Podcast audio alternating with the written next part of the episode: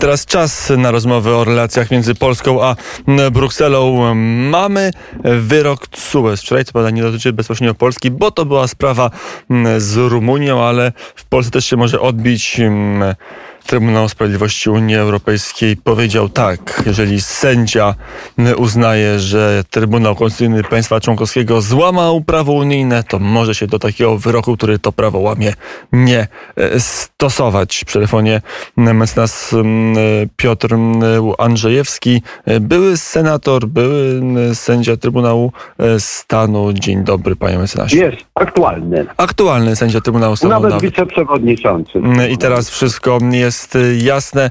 Panie mecenasie, panie e, sędzio, na ile ważny jest ten wyrok z wczoraj e, Trybunału Sprawiedliwości Unii Europejskiej?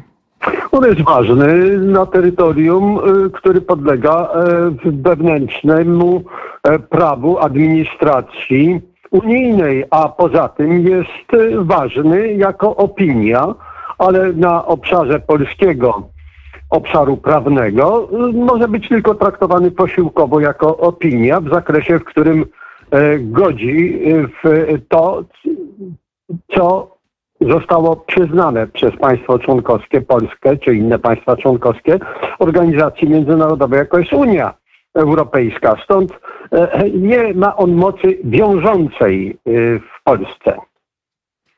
E, i czekamy e, na to, jak teraz będą się sędziowie zachowywać, no bo pan sędzia, pan mecenas powie, to jest e, niewiążące, a będą w Polsce tacy sędziowie, którzy powiedzą, a i owszem, są wiążące, ja nie uznaję Polskiego Trybunału Konstytucyjnego, nie, nie uznaję jego wyroków i będę e, sądził, jak mi się żywnie podoba, opierając się na mglistych i niejasnych literach prawa europejskiego. W stosunku do y, tego typu sędziów powinien być y, y, wszczęty taki sam mm, tryb postępowania, jaki pan sędzia już, który się rzekł, Jan Majchrowski, złożył w zakresie mm, jednego z sędziów Sądu Najwyższego, to znaczy o wszczęcie postępowania o przestępstwo kryminalne z artykułu 231 kodeksu karnego, przekroczenie uprawnień urzędowych. Jako sędzia Trybunału Stanu muszę powiedzieć, że gdyby tak się zachował mm, y, minister, prezydent, y, czy ci, którzy y, w ramach mm, konstytucyjnej dyspozycji podlegają Trybunałowi Stanu, byliby oskarżeni o Trybunał Stanu w Trybunale Stanu E, no, o najpoważniejsze e, przestępstwo zdrady państwa i przeciwdziałanie konstytucji. Bezkarność sędziów w tym zakresie nie, nie tyle woła o pomstę do nieba, co woła o zdecydowane e, działania i legislacyjne, i uchwałe, i takie same działania, jakie Jan Majchrowski wnioskował do prokuratury. Mm, i zobaczymy, jak to się będzie kończyć, ale e, to jest jakiś atak na polskie, na polski system sądownictwa, na polski porządek prawny, bo e, widać, że e, instytucje europejskie, Trybunał Sprawiedliwości Unii Europejskiej nie zamierza, czy nie zamierzają pospołu z komisją dopuścić takiej sytuacji, żeby to konstytucje były nadrzędne wobec prawa europejskiego, tylko żeby prawo europejskie było wszędzie nadrzędne, także wyroki Trybunału Trybunału Sprawiedliwości, także to wszystko, co idzie mm, ultra vires, czyli co wykracza poza to, na co się zgodziliśmy e, w traktatach, e, to jest jakaś uzurpacja prawna, e, to jest zmiana logiki działania Unii Europejskiej. Jak opisać mm, ostatnie miesiące i tygodnie w wykonaniu TSUE i Komisji Europejskiej?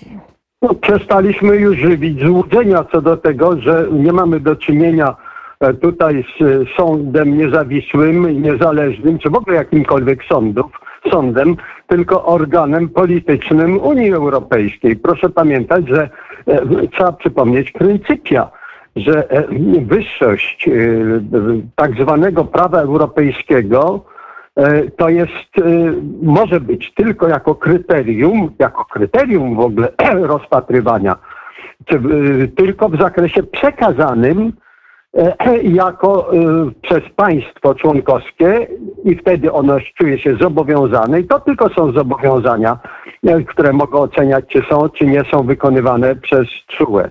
Myśmy nie przekazali, Rumunia nie przekazała takich uprawnień przecież. Natomiast mamy niewątpliwie do czynienia z nadużyciem prawnym i z presją pozaprawną tego organu. I orzecznictwo Trybunału Sprawiedliwości Unii Europejskiej w zakresie przekazanym obowiązuje w polskim obszarze prawnym tylko i wyłącznie, podkreślam, tylko i wyłącznie w, w zgodzie z polską konstytucją. I to orzekł zresztą mm, e, Polski Trybunał Konstytucyjny, który, którego w ogóle istnienie chce unieważnić organ unijny i Unia, dzisiaj Komisja. Mm, a jaki byłby porządek do, do prawny? Do jeszcze jest jedno pryncypium, które musimy sobie powiedzieć wyraźnie, że do, do zakresu orzekania E, czy e, to jest zgodne z konstytucją, czy sądownictwo, czy polskie e, władze, czy trybunał, czy władza sądownicza działa zgodnie z polską konstytucją i w zakresie przekazanym jest tylko i wyłącznie upoważniony Krajowy Sąd Konstytucyjny. Czy to będzie Sąd Konstytucyjny rumuński, czy polski.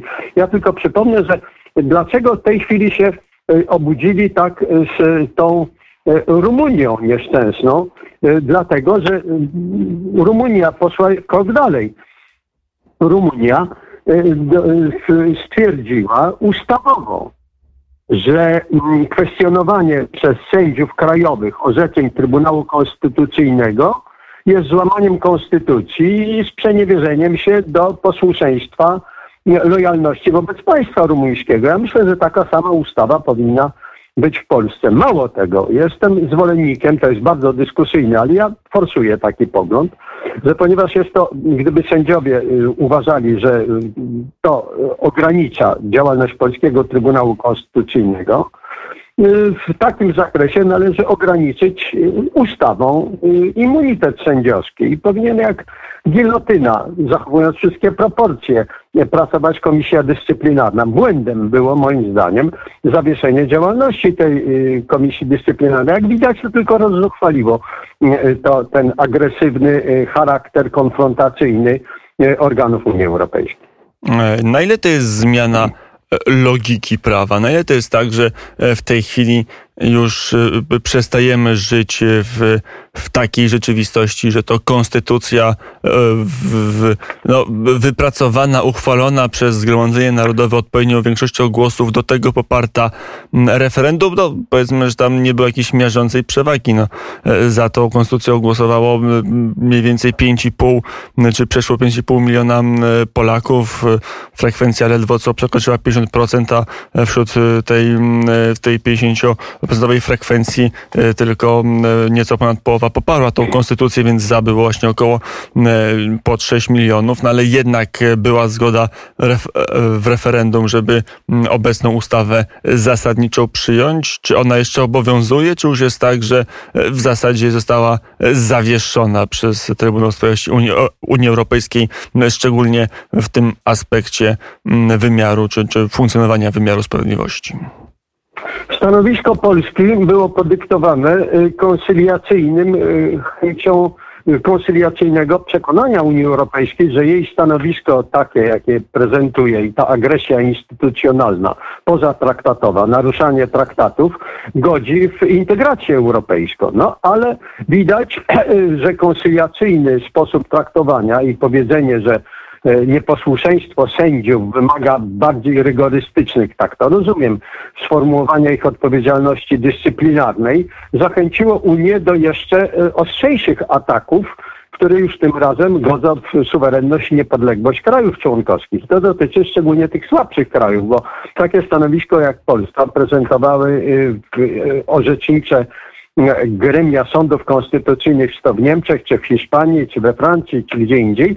Natomiast e, chodzi o to, żeby najpierw tych, te słabe kraje, te późne demokracje tak zwane, e, biurokracja unijna, pretendująca do stworzenia jednego państwa i przekształcenia naszych wszystkich krajów e, w takie no, stany jak w Stanach Zjednoczonych, bo to jest koncepcja Stanów Zjednoczonych Europy, stara bardzo już zresztą. I ona jest forsowana par, no, no, na siłę w tej chwili takim orzecznictwem. No ale mamy u siebie w Polsce tych sędziów, którzy korzystają e, z tego i wydaje mi się, że trzeba ich odsunąć w naszym interesie podsądnych od e, sprawowania wymiaru sprawiedliwości, bo to nie są sędziowie polscy. Jakim prawem oni zawieszają orła polskiego i orzekają w imieniu Rzeczpospolitej? To jest, y, wydaje mi się, rzecz, która powinna być dosyć pilnie i zdecydowanie skorygowana. Oni po prostu nie powinni wychodzić na salę sądową w imieniu Rzeczypospolitej Polskiej. Oni mogą wychodzić i wychodzą w imieniu zewnętrznych organów, czy to Unii Europejskiej, czy to nie wiem jeszcze kogo. Natomiast na pewno przestają być y, y, ustami ustawy polskiej i polskiej konstytucji. E, to teraz przejdźmy do jeszcze jednego tematu. Przy telefonie Piotr Andrzejewski, e, nie tylko prawnik, nie tylko mecenas, nie tylko senator wielu kadencji i obecny wiceprzewodniczący e, Trybunału Stanu, ale także opozycjonista, działający także w Solidarności w latach 80. E, przychodzi nam pożegnać jutro pogrzeb Andrzeja Rospuchowskiego, e, legendy lidera Solidarności, lidera strajku w Katowicach, strajku bardzo ważnego dla Solidarności, bo to tam pojawiła się możliwość prawna, została wynegocjowana, aby Solidarność stała się ogólnopolskim związkiem zawodowym. Jak pan zapamięta Andrzeja Rospuchowskiego? E, to dla mnie postać ciągle jest bardzo bliska. W momencie, kiedy jako pierwszy zjawiłem się jako doradca i konsultant e, w Komitecie Robotniczym Huty Katowice, e, bo oni poprosili o, o, o pomoc wtedy, kiedy Andrzej stanął na czele w miejsce spolegliwego komitetu strajkowego, przejął ten komitet i wtedy już postawił cel przekształcenia tego komitetu strajkowego czy komitetu robotniczego w komitet założycielski ogólnopolskiego związku zawodowego. Jeszcze nie było nazwy Solidarność. Natomiast e, i sformułował e, żądanie gwarancji udzielonych przez rząd, aby te porozumienia gdańskie z 31 sierpnia E, nie były tylko e, obligiem lokalnym, ale żeby związki zawodowe poza obszarem, gdzie były zawierane porozumienia, miały charakter ogólnopolski. I prosi e, rząd o przysłanie komisji dotyczącej gwarancji. No i wtedy no, za pośrednictwem Siła Nowickiego, mojego patrona i przyjaciela, jako pierwszy się tam udaje, tam był Kazio Świtoń i był który był już doświadczonym opozycjonistą, jego wykradziono w nocy z, z aresztu domowego. I tam się spotkałem pierwszy raz z człowiekiem niezwykle skromnym, wyglądającym jak, jak aniołek i najtwardszym okazuje się przeciwnikiem komunizmu i, i najtwardszym bojownikiem o nie tylko związki zawodowe, ale suwerenność i niepodległość e, e, narodu polskiego. Nie waham się tego powiedzieć. No proszę pamiętać, że 11, już 11 września w Hucie Katowice, w Dąbrowie Górniczej, otrzymujemy gwarancję za pośrednictwem tych dwóch głównie działających opozycjonistów już wówczas, czyli doświadczonego Kazimierza Świtonia jeszcze nieznanego Andrzeja Rozpłochowskiego, otrzymujemy od rządu gwarancję e, zarejestrowania w przyszłości, jeszcze nie ma żadnych przepisów prawnych do tego, zarejestrowania ogólnopolskiego, niezależnego, samorządnego związku zawodowego.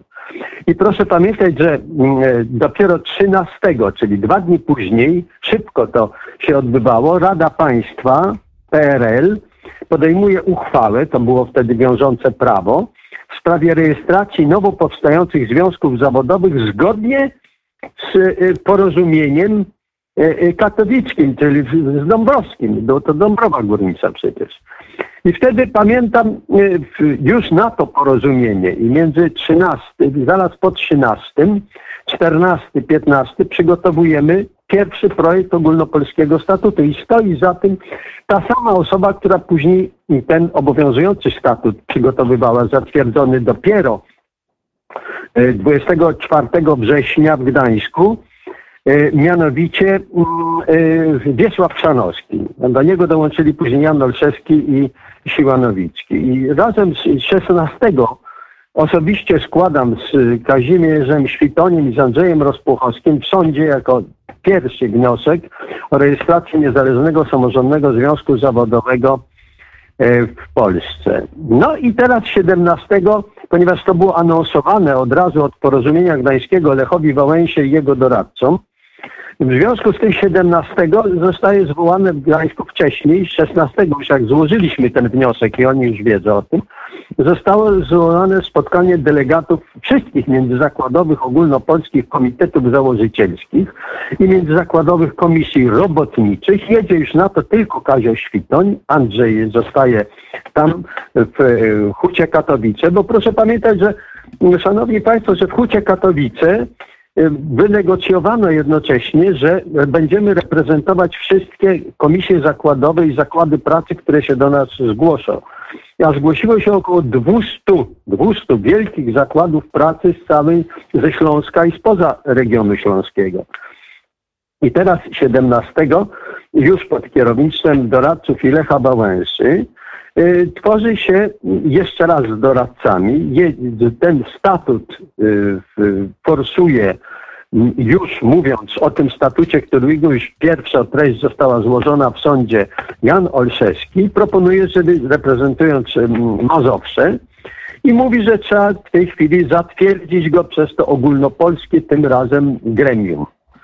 Y, no i ten statut zostaje mm, przyjęty w Gdańsku dopiero 22 września, a 24 września, przepraszam, delegacja już y, y, z Gdańska składa ponownie wniosek o rejestrację Ogólnopolskiego Związku, a ja wtedy wnoszę o umorzenie tego postępowania i dołączenie naszego wniosku do wniosku gdańskiego. Gdzieś po drodze, a to trzeba powiedzieć kiedy, tego 17 Mm, e, e, jest e, już, tworzy się nazwa, nazwa Solidarność.